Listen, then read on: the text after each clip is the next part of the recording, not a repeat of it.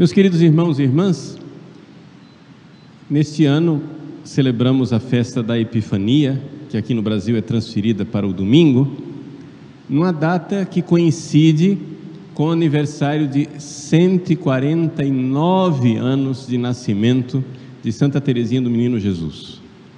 Ela nasceu no dia 2 de janeiro de 1873, portanto, ano que vem, grande festa, 150 anos do nascimento de Santa Teresinha. Sesc centenário do nascimento dela. O que é que significa celebrar a Epifania do Senhor à luz desse aniversário? Pode parecer que uma coisa não tem nada a ver com a outra. Mas o que é o mistério da Epifania?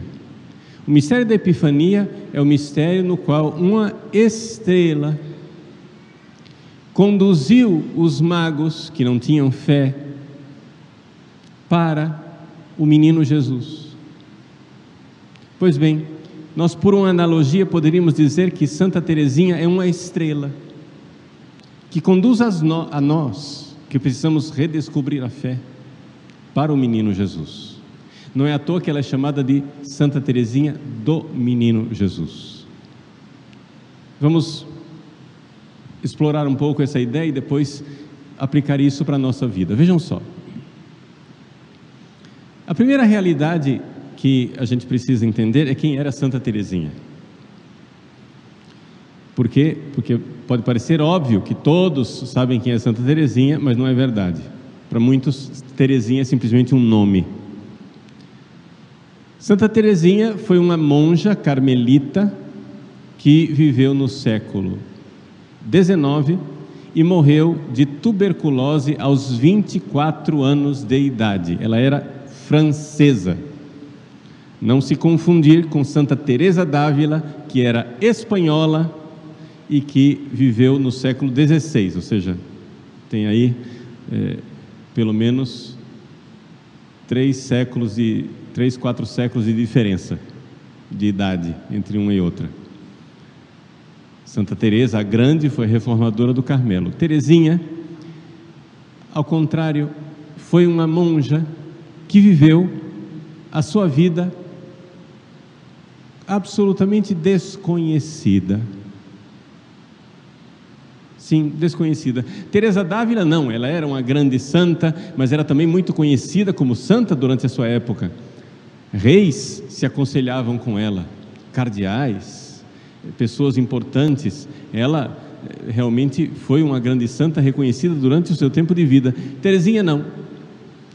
Terezinha viveu no Carmelo a sua jovem e curta existência e as próprias irmãs que conviviam com ela no Carmelo diziam: "Coitada de irmã Terezinha, quando morrer, nossa madre vai ter dificuldade de escrever a carta mortuária dela, porque não fez nada na vida."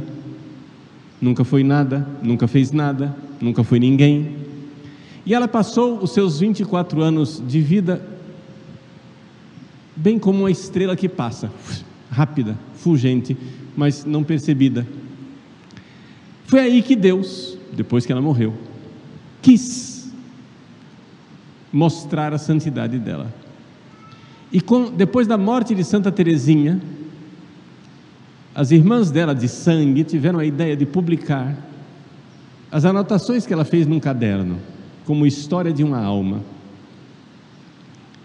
E esse livrinho,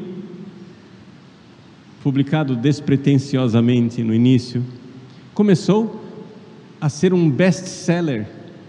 E Terezinha começou a fazer milagres, de tal forma que pode-se dizer verdadeiramente que houve um furacão de glória. Ou seja, depois que Santa Teresinha morreu, a quantidade de milagres e devoção a Santa Teresinha foi uma coisa extraordinária, milagrosa. Deus queria chamar a atenção, Deus queria colocar todos os holofotes, toda a luz em cima desta menina para dizer qual era o seu grau de santidade. Porque nós católicos sabemos disso. Ah, o grau da santidade de uma pessoa nessa vida é proporcionado à quantidade de milagres que depois acontecem.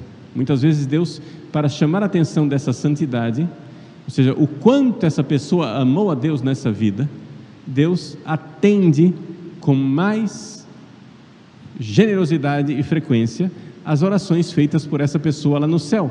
Então, o que é que os santos fazem? Os santos intercedem por nós, eles pedem a Deus. Então, vamos lá, você tem é, um pedido para fazer, vai pedir alguma coisa para sua mãe, mas você sabe que tem aquele filho que é o queridinho, o preferido da mamãe. Aí você chega e diz: Fulano, vai lá e pede para ela, porque aí o sim é garantido, né? Se for outro pedir, talvez seja não, mas se é você quem está pedindo, o sim está garantido. Assim acontece com os santos. O grau de amor que o santo teve para com Deus nessa vida, depois, depois da morte, é correspondido pela quantidade de milagres. Então Deus prodigiosamente quis chamar a atenção para esta santa que viveu escondida, sem que ninguém a conhecesse. Deus quis colocar os holofotes e dizer: Vejam, aqui tinha uma grande santa, e por isso fez milagres. Tantos milagres que o departamento de correios da cidade de Lisieux, onde ela morava, teve que criar todo um, uma repartição só para lidar com as cartas do Carmelo. Eram milhares de cartas todos os dias, todos os dias, do mundo inteiro. Uma coisa exuberante, estrondosa, como disseram as próprias irmãs, um furacão de glória. E por que é que Deus queria chamar a atenção dessa menina de 24 anos? Por que é que ele queria que nós a conhecêssemos? Porque o que fez Santa Teresinha famosa não foi um marketing humano, foi um marketing divino. Foi Deus quem fez o marketing de Teresinha. É que Deus queria chamar a atenção de, para Teresinha porque ela é uma estrela que nos guia para o caminho do menino Jesus. Ela é Santa Teresinha do menino Jesus. o caminho da pequenez espiritual. O que quer dizer isso? Se não fordes como crianças, não entrareis no reino dos céus. O que quer dizer ser criança? Existem dois, duas formas de se usar a palavra criança. Você pode usar a palavra criança de uma forma negativa. Larga de ser criança. Ou seja, o que é uma criança nesse caso? É uma pessoa imatura, egoísta, uma pessoa que só pensa em si. É criança no sentido ruim da palavra. Isso é uma criancice. Ou seja, um egoísmo, uma imaturidade, uma falta de percepção do outro. A criança é voltada para si. Mas existe um outro aspecto da criança, que é aquele que nosso Senhor quis chamar a atenção quando ele disse que se não fordes como crianças, não entrareis no reino dos céus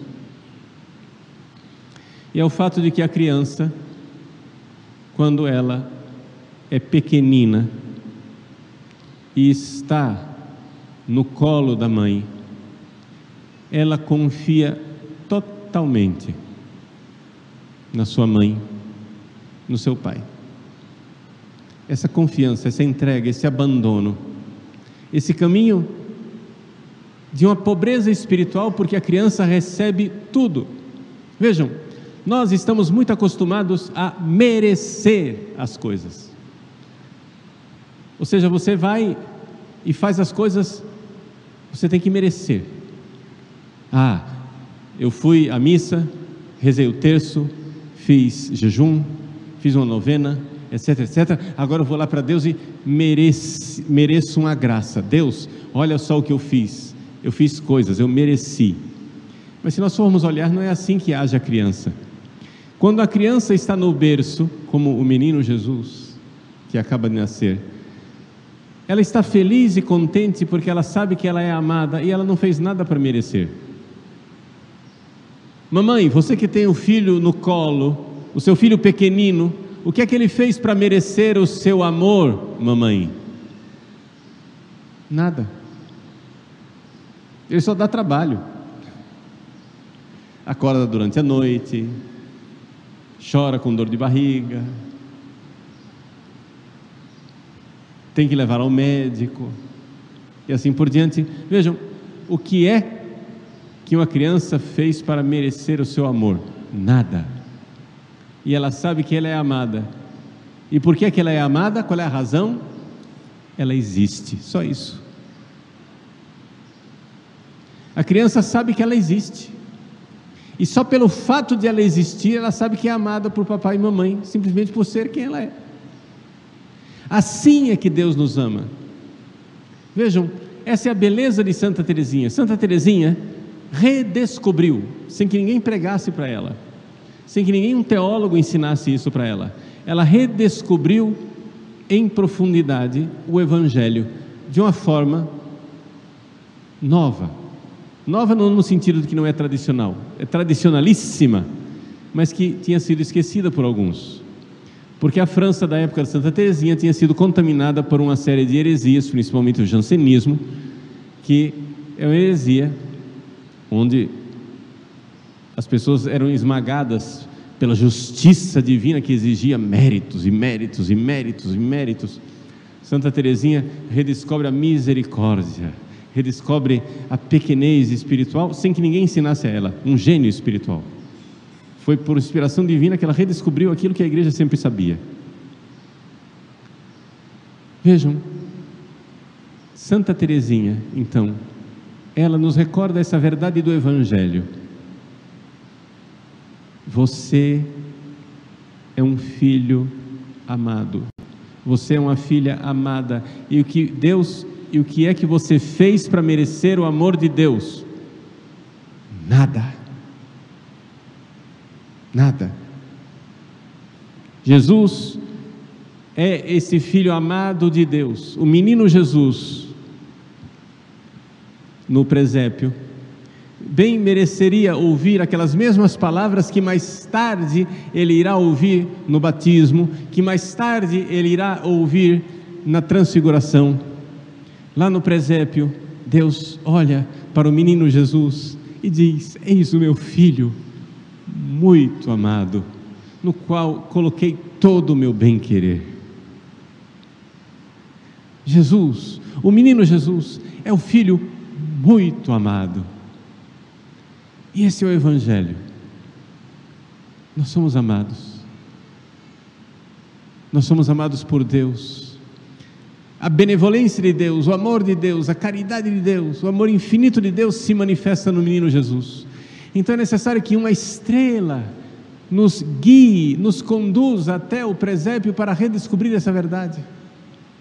Redescobrir a verdade que nós somos amados com uma pupila dos olhos de Deus e que não fizemos nada para merecer isso, é por pura bondade. Então isso tem algumas consequências espirituais. Quais são as consequências espirituais da doutrina da infância espiritual, da pequena via de Santa Teresinha? As consequências espirituais são as seguintes: primeiro, essa confiança. Uma criança, ela confia no pai e na mãe. Quem já não fez a experiência de uma criança pequenina, você pede para ela se jogar, ela se joga nos braços. Ela não aprendeu ainda a desconfiar. Ela não aprendeu ainda a ter medo. Ela não ainda não aprendeu qual é o perigo que aquilo significa. Ela confia totalmente na habilidade do pai e da mãe, que não vai deixá-la cair. Você vai e joga a criança para cima e ela ri, alegre, contente, satisfeita. Você faz ela fazer cambalhotas e ela alegre, ela sorri. Porque ela ainda não aprendeu a desconfiar. Ainda não aprendeu a ficar com o pé atrás. Ainda não aprendeu que existe mal no mundo, que existe pecado, que existe morte, que existe dor, que existe. Ela confia no pai e na mãe. Pois essa é uma qualidade espiritual que nós devemos ter para com Deus. Venham as tempestades, venham os problemas, venham as misérias, a alegria de saber que tem um Pai do céu, uma Mãe do céu, queridos, que cuidam de mim com a pupila dos seus olhos. Eu sou amado, Deus cuida de mim. Essa é a primeira consequência, confiança. Da confiança nasce uma atitude ainda mais profunda, que é o abandono. O que quer dizer isso?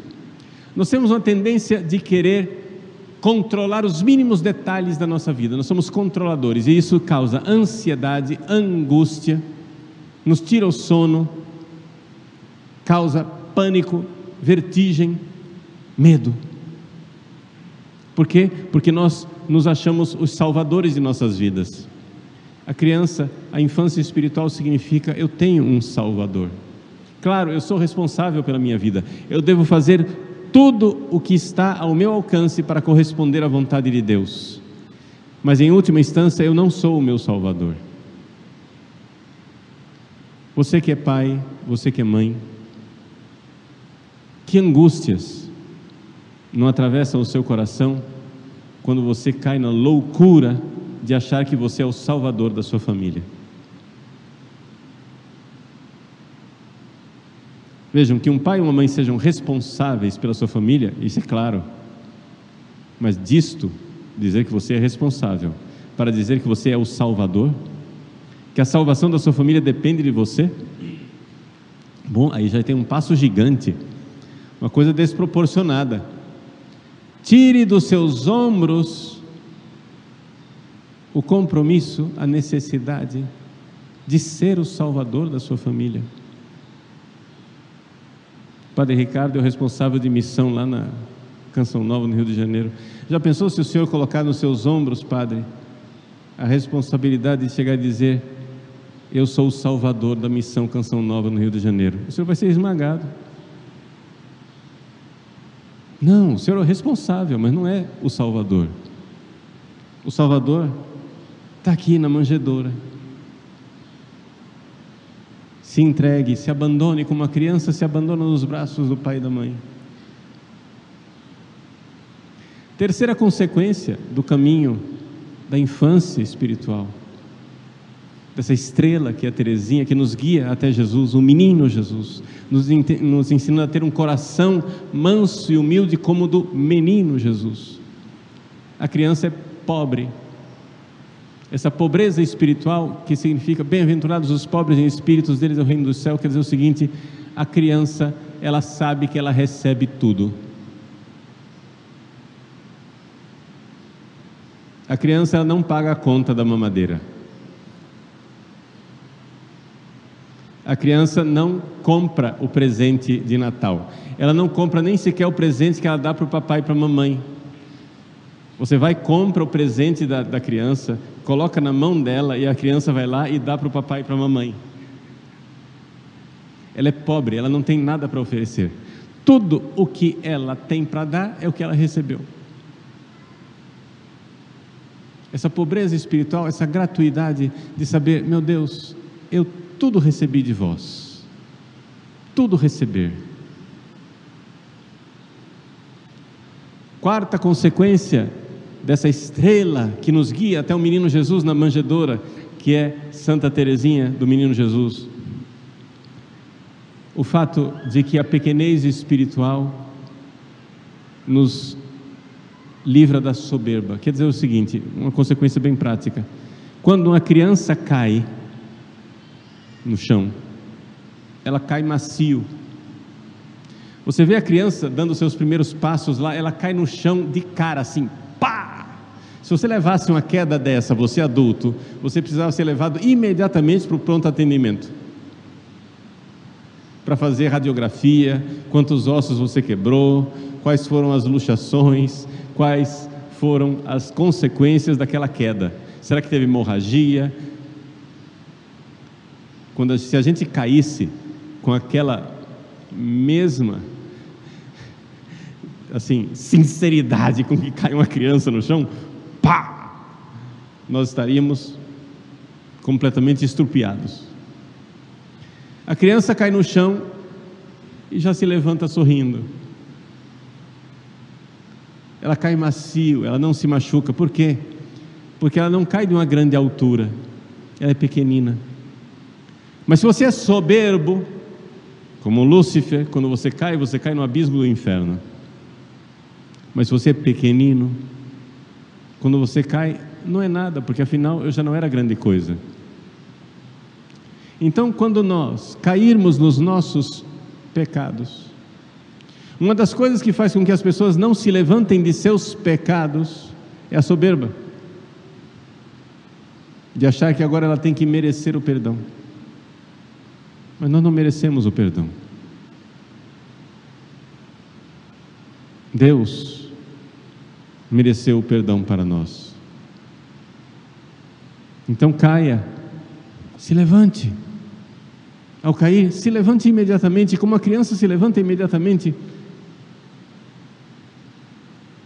sabendo que nós, humildes, pequeninos, como crianças, é que entramos no reino dos céus. Então, esses são alguns traços, algumas características dessa doutrina espiritual maravilhosa de Santa Teresinha. Ao celebrarmos os 149 anos do nascimento desta doutora da igreja, sim, porque ela é não somente uma grande santa, ela foi proclamada pelo Papa João Paulo II como doutora da igreja. Santa Teresinha, no Menino Jesus, nos ensina o Evangelho. Ela nada descobriu de novo, mas ela descobriu um modo novo de dizer aquilo que é o Evangelho de sempre. Se não fordes como crianças, não entrareis no reino dos céus.